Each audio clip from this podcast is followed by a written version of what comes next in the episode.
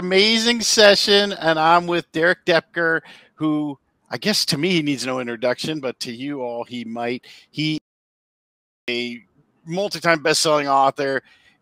I first got to know him because he helped me with audiobooks. He's got an amazing audiobooks instructional course, and he's a musician, a rocker, but most of all, just a digital entrepreneur who I've learned a ton of things from. And we're going to talk about a lot of things today, specifically email. But Derek, welcome aboard. Yeah, glad to be here, right? So let's just talk about, the theme of what we're talking about is how do we build a business on the back end of our books, and give us a quick 30,000 foot view of how you got to where you are, and if you can incorporate, what you did from the time of book publishing to awesome entrepreneur, that would help us a lot. Yeah, so 30,000 foot view. I'll be relatively brief and focus on the key lessons I got that you can take away as the listener or watcher of this. When I got started, this was back in 2011, I discovered the whole world of entrepreneurship. So I moved to LA to become a rock star. So that was my whole thing, playing guitar. And one of the things that I was taught early on, even though I struggled for a couple of years trying to figure out the whole online business thing, was that it all really boils down, if you make it your core focus, to build your email list. And so that became my thing, whether it was through blogging or YouTube videos or whatever it was. And then eventually I got into book publishing, and my first book sold 2 copies in that first month. I think 1 copy was to my mom. And then eventually a few months later, I published my 3rd book, became a #1 bestseller in weight loss, made almost $6,000 in royalties in 11 days. And that's, how I figured out I cracked the code. But it's not book royalties that have been the biggest thing for me, even though I've sold a little over 100,000 books now at this point. Most of my business, and chances are for you listening to this, your business is going to come on the back end of the book. So the real simple way I've approached business since, about a decade ago up until now, was whether it was launching courses or books or anything like that, the whole focus was they're coming into your email list. Then you're engaging with your audience on your email list, continuing that relationship going. And since then, it makes it easy, because if I have any new courses, if you have new coaching programs, if you have anything you want to launch, even things that you don't even know you're going to come up with, which was the case when I was starting out. I'm like, I don't know exactly what I'm going to do on the back end of this book. Maybe I'll do some affiliate programs. Maybe I'll create a course, whatever it is. I didn't have to have it all figured out. I knew as long as I'm promoting a book or whatever it was, using that to build my email list, then engage with that email list, I could launch anything else I wanted to down the road or promote anything and use that to keep the income coming in. So the real simple business model for me is pretty much all roads lead back to your email list. And then your email list leads out to everything else as well. So if I'm promoting on social media, the social media drives back to email list. If I want to promote something on social media, my email drives back there. So it's these, kind of back and forth roads that go to everything. And it just makes life easier because I don't think about tons of moving pieces. That becomes part of it, but everything going back to email and coming from email just makes it easy to keep your focus. The way you're describing it, it's almost like it's a hub for, it's a hub, it's an income and outgoing hub for your business. And I hadn't even thought of it that way before. And you're describing it as just it's an asset with versatility. And what's interesting, because I follow you, you send an email every day. We'll talk about that in a second, kind of your strategies behind that. But what I've noticed for me too is, like, if I need to do something, I can certainly promote somebody else's product. I may not even know what I'm going to, I should know what I'm going to do next week, but maybe I don't. I still have a lot of options available because I have an email list. I don't have a lot of options available if I need to market something or create my own product in that case. So let's talk about that, the next strategy step of your email list. Okay, so you're building this list.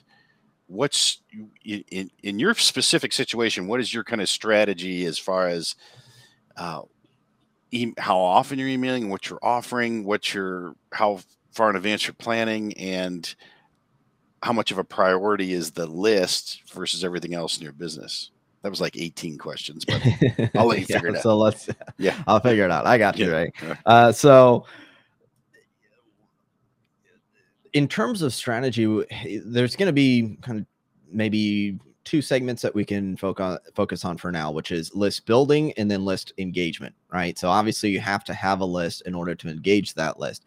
At the same time, I would actually recommend, depending on where you're at in your journey, so everyone's at a different spot, I would recommend focusing first on what you're going to say to your list. If that's creating out an autoresponder, if that's practicing, you know, writing emails. I work with a lot of authors and entrepreneurs who, you know, when they're just getting going, they're like, well, I only have, 30 people on my email list, or 7 people, or 3 people, or whatever it is. And so the mistake would be thinking, I have to build this big list, and then I'm going to start emailing them and figuring out what I'm going to say. Right. It's kind of like I heard in fitness, like, oh, I'm going to get in great shape and then I'll start going to the gym. It's like, that's probably a little backwards. Like, focus on, the exercise first. And so it's like, even if you only have a few people on your list, or virtually no one, first of all, I'd argue you probably do have people that could be on a list. That's friends, family, contacts, referrals, however it is, people that you've worked with before. Even if it's a small list, start building the practice of writing emails. And if you feel more comfortable writing social media posts, those social media posts could become emails. If you feel more comfortable speaking on podcasts, then you can speak on podcasts and take transcriptions of what you said, modify it, take little bits, and sometimes that can become emails. So I point this out, if you're watching this, you probably are an author, so maybe you do like to write. The point is, a lot of ideas that I have for emails come from other content that I create that gets transformed into emails, and vice versa. I write emails, they get transformed into other pieces of content. So the first focus is on actually writing your emails, developing that craft, and then simultaneously or shortly thereafter, it can shift the focus to building your list. So it can break down, list building strategies and list engagement strategies. Focusing first on list engagement, you ask Ray, like, well, how often? And this is one of the most common questions I get. How often? What are your promotions like? What do you do in these emails? And the issue with, trying to give a definitive answer is, I'm not you. And each of you have your own preferences, you have your own audiences and things like that. There are some fundamental principles, though. And when people ask the question about how often, that's an important consideration, but it's secondary. Same thing with how long should my emails be, right? Okay, kind of an important consideration at times, but it's still secondary. And it's secondary to, well, here's an interesting question. This popped in my mind like a week or two ago. I know it's a really bizarre question. Bear with me here. And that is, how could you, not that you would want to, but how could you punch someone in the face and have them pay you for the privilege? Right. Okay. Now, again, hopefully you don't want to punch someone in the face, but Ray, you popped on. Anything just suddenly come to mind? I just wanted you to see my reactions because I'm totally into this story or the analogy. So yeah. Keep going. So I asked this to some people on a training, and the first answers were like, well, you could offer them money. And I'm like, okay, it's not a wrong answer, except I go, how about you don't offer them money and they're actually paying for it? And you could tell them, this story, and you could do all this. And I'm like, the answer is, pretty simple. One answer is a boxing class, right? Start a boxing gym. People will come and pay you money, basically get punched in the face, right? And I know it's like, where are you going with this, and how in the world is this tying to email marketing? Well, it's one of the most important things, and that is understanding the context that you're in the situation, right? So, if I'm walking with a friend and I just, hit him in the face, he's not going to be happy. He shouldn't be happy. But we step foot in a gym, put on some boxing gloves. Now, all of a sudden, it's totally cool, right? And so the whole thing is tying back to email now. The first thing is understanding who your audience is, what are they interested in, and then creating the expectation around it. So, Ray, I know you're also on Ben Settle's email list. One of the things that he does, and this is key, is when you sign up, he's very upfront about what you can expect. hey, you're going to get daily emails, sometimes more. They're going to be promotional. I'm going to sell something, right? And you go into it kind of like, this is what you're in for. If you don't like it, you don't have to sign up. You don't have to stick around. It's kind of like you step foot in a gym saying, hey, look, we're not going to try to hurt you, but we're going to be putting on some boxing gloves. This is a place you learn boxing. Part of learning boxing, you're going to get, you're going to be punching. You're going to have people punching at you. Are you okay with that? And the people are like, yeah, sure, right? Or no. And then in which case, okay, don't sign up. So when you realize that it's more about how you frame things in the environment or the world that you create, now an extension from that could be, well, how often do you want to email? What kind of content do you want to create? So on and so forth. So one of the biggest things is if I say, and you hear like, oh, Derek emails daily, I'm not saying everyone has to do that. You could get by maybe with a weekly email, with, every couple weeks. There are people who do different strategies. The thing is, you got to understand that when people are coming into my world, a lot of times I'm saying like, this is a daily newsletter, or, hey, look, I'm going to be promoting things from time to time. If you have an issue with that, this isn't going to be for you, right? And also giving them the benefits of sticking around, of why I recommend the things I do, and making sure that the emails I send have engaging stories, or maybe I'll ask questions like, how do you get someone to pay you to punch you in the face and get your mind working, or whatever it is. And so people know that. So one of the first things when people sign up for your list, or even before they sign up for your list, is you being clear on what experience you want to create for your audience. And that's why I say then it's a secondary consideration of how often are you going to email them? Are they going to be longer? Are they going to be shorter? Let's go with email length. If you say, hey, look, I send an email, hypothetically, I'm going to send an email once a week. It's going to be a deep dive on this topic. It's not going to be these short form contents. I mean, it's going to be, a 2000 word article or whatever.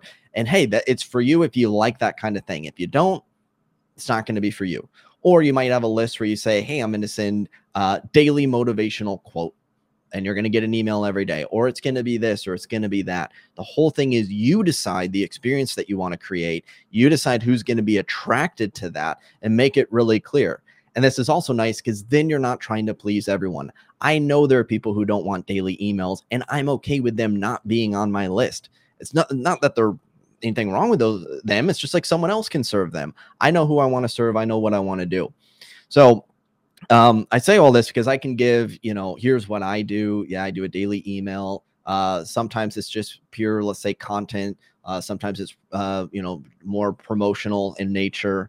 It's usually a mix where I want people to enjoy the email, even if it's, selling something or promoting something, or feel like they got something from it. I'd say at least 80% of the emails I have do that.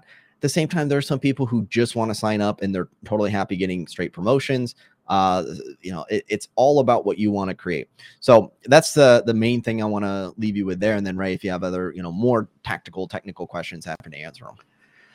I think you bring up a great point too, is getting the right people. I think, at least, for me, the experience was, well, I'll wait till I've got a course, or I've got a, something, then I'll start building a list. Then I'll email the people, and we start stacking these things kind of in the reverse order. But the other thing, like in your analogy, you go say, hey, you want to learn how to box, you bring them in the ring, and then you hand them some flowers.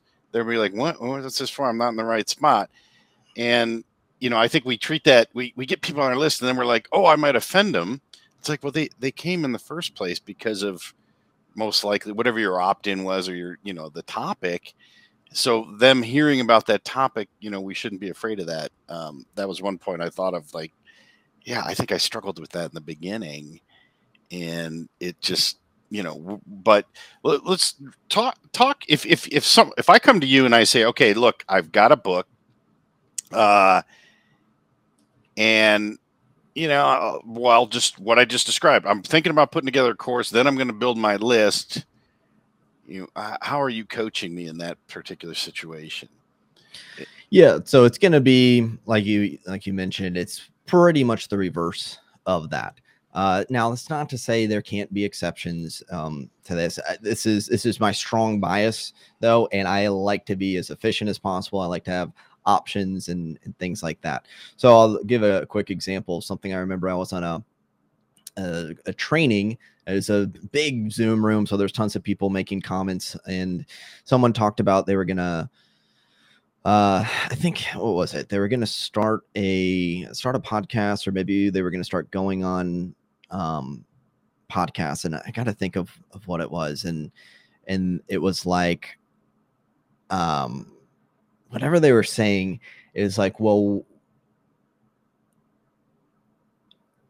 the effect was they were waiting to maybe, man, I can't remember it now. So ultimately what I remember was thinking kind of like what authors do is they go, I'm going to launch a book and then I'm going to build an audience. And I'm like, or wait, and something about waiting. And I'm like, you can start building the audience for your podcast before you launch your podcast. That was the ultimate takeaway I got to get is you can get people on an email list, getting them ready for the podcast before it launches. You can get it. You can be dripping saying, hey, in a month, we're going to launch it. Get ready. You know, ideally you want to have people ready to go. And same thing when launching a book, you want to have people ideally signing up for your list before your book launches. And then once they're on your list through your book, you want to start doing this. And part of the reason is once you have an audience built, you can be building the relationship with them, and it can also inform what you create. So let's say you got a book, you launch it, you have some readers who are now on your email list, and you're like, maybe I'm thinking about doing a course, but I'm not sure what I'm going to do or when I'm going to do it.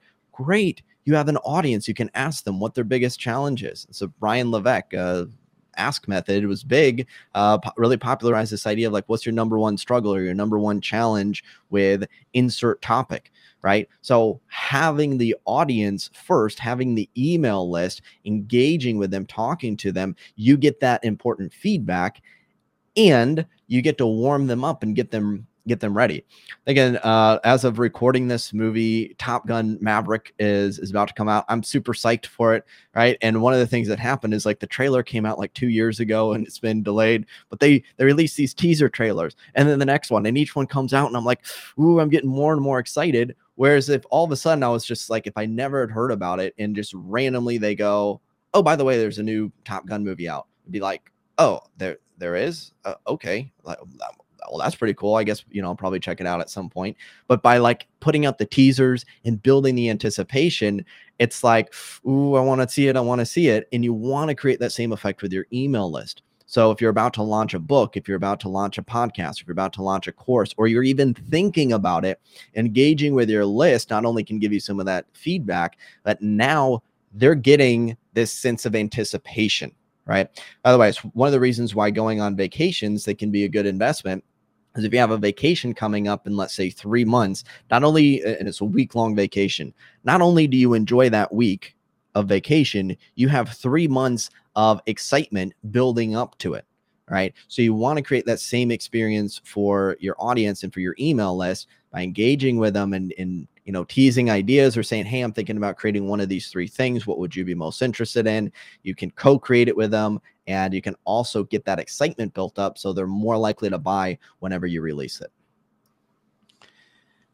Yeah, it's kind of, it reminds me of when I was a freshman in high school and I was on the freshman soccer team, and I was one of the better scorers, and the coach decided he was going to pull us all out, and I said, what are you doing, coach? Put me back in. He's like, no, I'm going to save you all, and I'm going to put you all in with 5 minutes left, and then we're going to really sock it to him. It's like, we can't wait till then to do it. We got to get in there and do it. And I think the same thing here is, what you're saying, all these activities that you want to do, either before or after the list, they help you create the list too. I mean, if you launch a course, that's going to help you create a list. But you certainly can't wait to do it when this is going to be as you described in the beginning, the hub of your business. So it's yeah. And on that note, like if the first way you build a list is by launching a book or launching a course, okay, you start somewhere, right? It is this chicken or the egg scenario, right? Like you got to have something you put out there to build the list. but then maybe you build the list before putting something out there. It's kind of like talking with authors about getting book reviews. Like, you want reviews to sell the book, but you need to sell the book to get reviews. And so you know, you usually get like early readers and have to do these proactive things. So I understand you might not have like a massive list until you do the course launch or book launch or whatever else it is. The whole thing though is, even if you have just a relatively small list, even if it's just people that you've met in person and networked with and things like that, at least once you have the list coming in, know what you're going to send them. I mean, write out some of those emails, get something ready to go. So it's not like all of a sudden I have all these people, you have all these people on your list. And you're like, oh, wait, now what? I haven't even thought about what I'm going to say to them or what I'm going to do. This is an interesting thing. A really powerful question is, let's say you go, I want to sell 1,000 copies of my course. Okay. Are you ready to sell 1,000 copies of your course? Do you have the ability to support those customers? Do you have the technical setup or whatever it is? And sometimes people realize, oh, wait, I couldn't even handle that many customers. And so sometimes people will self-sabotage because unconscious part of the brain goes, I'm not even ready for that level of success. So that's why you think with the end in mind, you go, do I have the infrastructure? Am I prepared? Do I have the support in place, the follow-up in place, all of that? You get that ready first, which gives you more confidence. Same thing with your email list. If you all of a sudden had 10,000 people or 50,000 people added to your email list tonight, tomorrow, do you know what to do with all those people? If yes, great. Then you're prepared. If not, get that level of preparation done first, and then it'll open the doors to actually both psychologically as well as practically to actually then get focused on the list building side of things. Have you ever had a, because I've heard stories like this and I've got my own, but have you ever had a situation where having that list bailed you out of some kind of financial hole or you know, kind of emergency situation? Yeah, I mean, I would say since a lot of my income comes from my list, there are times where and I'm not going to say this is going to happen the moment you build a list, if you don't have any prior sales experience or you know, content creation or affiliate marketing experience, you got to have some experience. But for me, it's very comforting to know, I need to raise some money. Oh, it's tax time. Ooh, tax bill's a little higher. Okay. What am I going to do? Oh, make an offer. Right. And so it's so nice to be able to go, all I need to do is make an offer to my list. Now, again, I'm not going to say, you know, some person with no prior experience can do this. That's why I'm saying build your chops, build your email marketing chops, build the chops to even create an offer. And this is another thing that you can do with email, not required though, is you can sell something before you create it. And that's often what I do is I pretty much every month, actually, I create like new challenges. And so a lot of times it's now for a membership. Before though, I was selling it individually. And so I'd go, hey, this month I'm going to be doing the XYZ challenge. It starts on Monday. Email my list, get sales in for it, get that revenue coming in, and then go create the challenge for the people, you know, who are doing it that following week. And so a lot of the income that I have has come from just going, I have a list. I want to create an offer for them. I sell the offer. And I've done this particularly for those challenges only through email.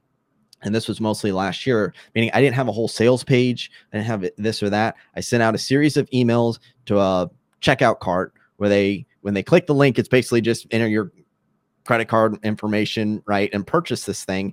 So no fancy sales page, pure email, selling a thing. And that is like, if I want cash or I need cash for something on the spot, it's going to the list. Now, caveat here, some marketers take it to the extreme where they just treat their list like an ATM. They're going, I want money, let me extract it from my list or whatever.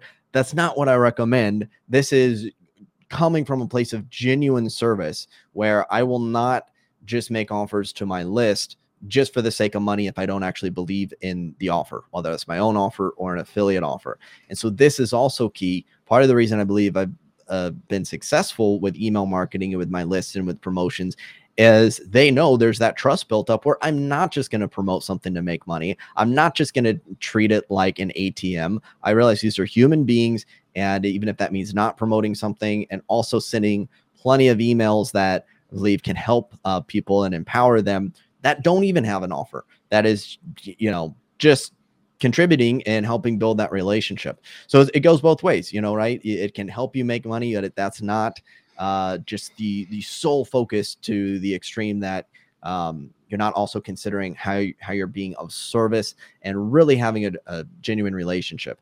Just like with a person that you know in real life, if someone only comes to you when they want something from you, it's not. We've all had those type of friends too. It's like, yeah, why are you calling? I know why you're calling me. You know, I haven't heard from you in 2 years. Yeah, and I think that's a great point. In fact, what you described, I mean, it's happened to me. It won't work if you haven't built up trust, if you haven't, you know, shared valuable information first. But it is an asset that can help you out in a pinch. And so,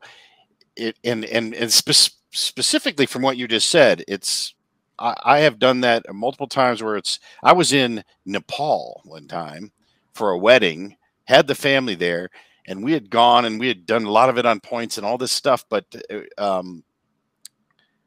was tight. Like the cash in the bank was tight. And I had put out an offer right before I left. Well, 3 sales came in about 5 days into the trip, and it was $500 each just into my account. I'm like, now I can rest easy. We can go to the nicer restaurants, all that kind of stuff, just because, you know, but I had built the trust, and it was a product that, you know, I knew I was going to fulfill on and I was good at.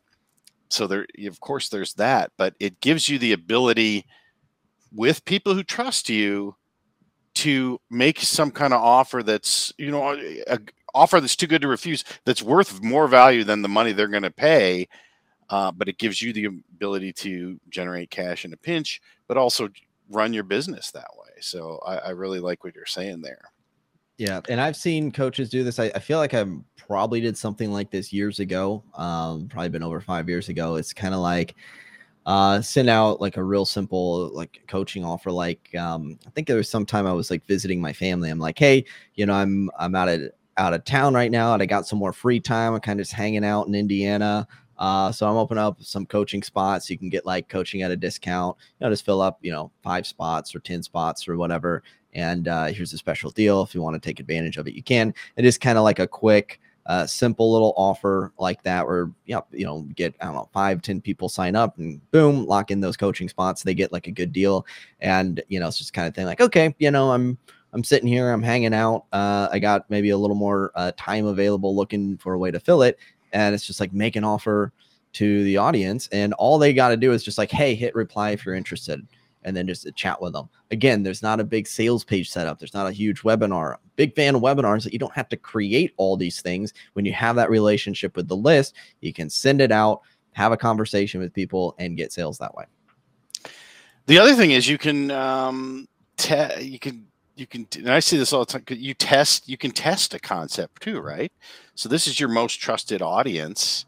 If you want to pilot something, you can push it out to your audience, you know, as opposed to posting it on Facebook or running ads. It's like, no, I just want to let me test this and give the best version of it, the best deal to the people that show interest, but also just running the concept, you know, there's a famous type of email where you just say, hey, here's what I'm thinking. Like you just said, hit reply if this interests you. You can base your decision to even move forward based on the number of replies and so forth.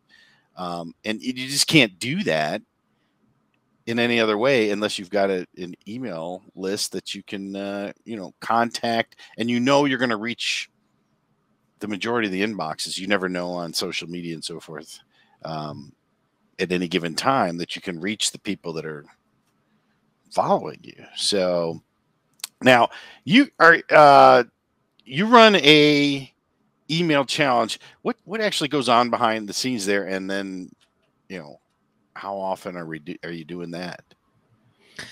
Yeah. So this email challenge that I do, Maybe it'll be evergreen at some point. So if anyone wants to reach out, you can let me know. I'll let you know the availability of it. The way I did it was specifically for authors. And it's not just my email strategies and teaching. It's talking to, I interviewed 6 other people. So 6 other authors, including New York Times and USA Today bestselling authors. And I wanted to hear about their strategies and their approach. And one of the things that you'll see is there's not one approach. And this is, it can either be like, oh, there's so many options, or it can be empowering to realize you don't have to do it the way Derek Doepker does it, the way Ray does it, the way, you know, any other person you see. You can model principles of success. You can ultimately do it your own way. So what I found through this challenge is they're teaching what they do. And I also had them share some of their either best or at least better performing emails, or emails that could serve as an example or as a template for the kind of emails that you can create. And so that's important for me. It's visual. It's one thing to take it from, like, theoretically say, hey, tell an engaging story. Okay. What is that? What does that mean? Share a personal revelation. I made a green bean casserole last night. Why would anyone care? Right? Like, so what does that actually mean in practice with something that's been effective? So I like showing examples of that. Now, here's the thing.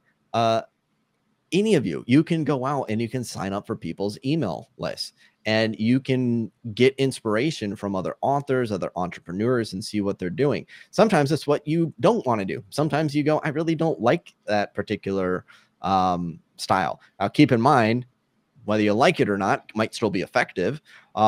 Also, though, you can find people who are an inspiration and who can give you ideas for emails to write and content and things like that. So I haven't done this myself, but I saw an author, I think it was a romance author, and she had a like a kind of a funny image, and it was like, caption this image, and the best caption would win a prize. And I go, that's just a cool idea for engagement, right? So I'm not just going to steal that same image and say caption it, but it gets the wheels turning, going, huh, could I kind of have some like audience participation thing, where maybe they caption an image, or they send in a response, and then, you know, you're going to later on share the top responses that came in, which gives you a second piece of content. You're crowdsourcing answers. You're getting like this kind of competition or prize going, right? So when you're on people's email lists and you're just seeing what they're doing, the idea is it gives you inspiration, gets those wheels turning for what you can do.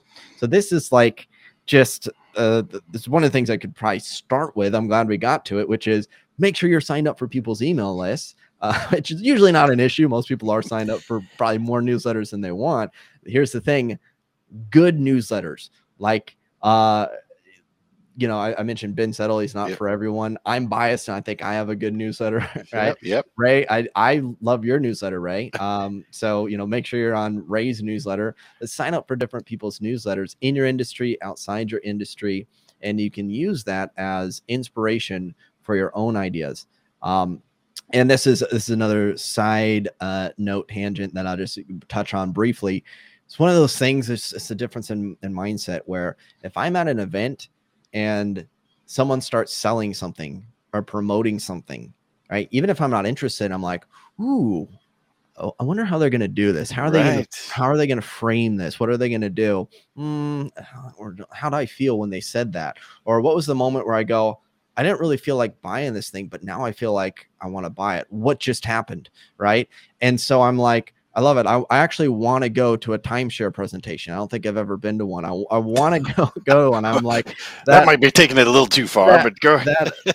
That, you know, kind of mentality, whereas like a lot of people are like, oh man, they're starting to promote in these emails or whatever. I'm like, you don't have to buy it, or you could ignore it or whatever, but it's like, I'm at least going to learn from it. So I think it's funny. There's actually people who, saw a comment like this come in, like someone wanted to learn copywriting and email copywriting, and then he didn't want to sign up to this guy's list. And I know the guy has actually a really good list, content wise. It's like, well, he's probably going to try to sell me stuff. I'm like, you're literally trying to learn how to sell things through emails, and you're worried you might get emails that show you exactly how to sell things through emails. That doesn't make sense to me. But to each their own. I mean, that's a whole nother topic because of the mentality of I just went, it's funny you say that, I just went through this. I was on a Russell Brunson's event, his Two Comic Club live event, and there was people commenting in the comments, like just complaining that he was pitching his Two Comic Club coaching, which the whole event is based around making that offer too.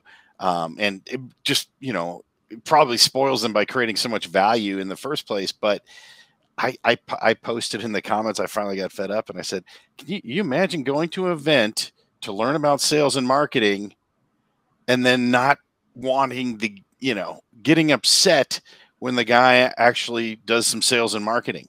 I mean, it's just crazy. Same with the email list. You know, there's people that would love to have an email list, want people to buy from their email list, but get mad at you for sending emails. It's like, you know, Brendan Bouchard said this best, like, be your own best avatar. If you're going to, you know, if you want to learn this, you should get on other people's lists. You shouldn't get mad if they actually do send emails, and then learn. And that's why it's like, man, I got to Ben Settle because of you. I was following you and I was like, because I was opening your emails every day and being interested, great stories, great advice, and like you said, you do, you know, there's a mix. Sometimes you don't have a link to anything. Sometimes you have a link to something. Either way, it's, I know I'm going there for the value of the education I'm getting, or from the story, or from the, just way, you know, changing my thinking on a topic. You do that a lot very well. It's just, hey, think about it this way versus that. And so, I would encourage everybody watching this to, one, get on Derek's list, but two, get on multiple lists to become good at email. It's a never ending process. And the more you do, the better you're going to get at it. And I love this topic because it, and the analogy that it's the hub of your business. You know, they're all coming in here and they're all coming out here, back in and out. Because it's made a difference to me. So Derek, yeah. What's the, give us one parting shot of wisdom. Yeah. So, on email, you know, finishing up that kind of that idea of, maybe resistance to sales and stuff like that. Now, depending on where you're at, maybe this is, not an issue, or maybe it is, where it's like, I'll say if you resent someone else trying to sell, that will tend to be a sign that you're going to struggle with sales yourself. So something to work on. I'll say this though. That doesn't mean you have to be super obnoxious about it. Going back to, the Ben Settle example, or the boxing analogy, you know, how you frame it. One of the things I learned, I studied NLP, and one of my trainers, Adriana James, talks about you can get away with almost anything if you pre-frame it properly. And so this is going back to that idea. People sign up and you're like, hey, look, I'm going to have promotions. Hey, look, you know, at the end of this, I'm going to be offering you this coaching program. And if you don't want to hear about it, fine. If you do, here's why I'm going to share it with you and how it can help you. And if you set the frame properly and let them know why you're doing it and what's in it for them, then, you know, people are much more receptive to it in general. So there's ways to do things if you're pre-framing it properly. And so one of my favorite examples is from Ben Settle, where it's like blatant and obnoxious sales pitch inside. And that's his subject line, right? That's the pre-frame. So first of all, you're kind of curious, but then what happens when you open up the email and you get a blatant sales pitch? Can you really be upset, right? That's the kind of thing. It's revoking the right to complain, as I look at it. So that's one of the things that's cool about email. The whole takeaway here, less on the tactics and more realizing, hey, this is your world. This is your experience. You know, yes, you are in service to others. Part of that can be, though, like, here's what you want to create and attract the people who are into that. If you're constantly worried about turning people off, you know, I mean, obviously don't go out there and be insulting to people. At the same time, it's like, if I'm worried, ooh, how are people going to receive this? Sometimes it means I need to change the message. A lot of times, though, I go, I just need to set it up properly. Because it's like, I really want to share this message with them, but I don't want them to misinterpret it, or this or that. And so I just, and sometimes the best pre-frame is just the say what your the hesitancy frame, as I call it. I was hesitant to share this because blah, blah, blah. I was hesitant to offer this coaching program because I know, look, it's really not going to be for everyone. Some people don't want to be, pitched this type of thing. At the same time, it'd be a disservice if I don't let you know about it, because I know it could really help the people who are interested, or blah, blah, blah. Just candor, honesty, letting people know that. And that's also what builds trust, is, believe it or not, just sharing how you actually feel. So that would be the one final takeaway for you to sit with and reflect on how that can help you. I tell you what, too, that's I think my whole journey was started when I replied to an email with you saying, hey, thanks for sharing. You shared some negative feedback you got. Those emails actually do the best. I know for me, they do. And I replied to you and you said, yeah, well, if you think that was good, you should check out Ben Settle. I get into that. And then I, but that whole process changed my whole philosophy, or at least my emphasis moved to emails. And it's a direct result of Derek, which is cool, because now I'm interviewing him about emails, and that makes it even more fun. Derek, thank you so much. And we're going to put a link below for you to go check out Derek. And especially if you can get in one of his email challenges, that will get you a great jump start to building your business as your email becomes the hub. But thanks again, Derek. Thanks everybody for joining us. And we will see you on the next session.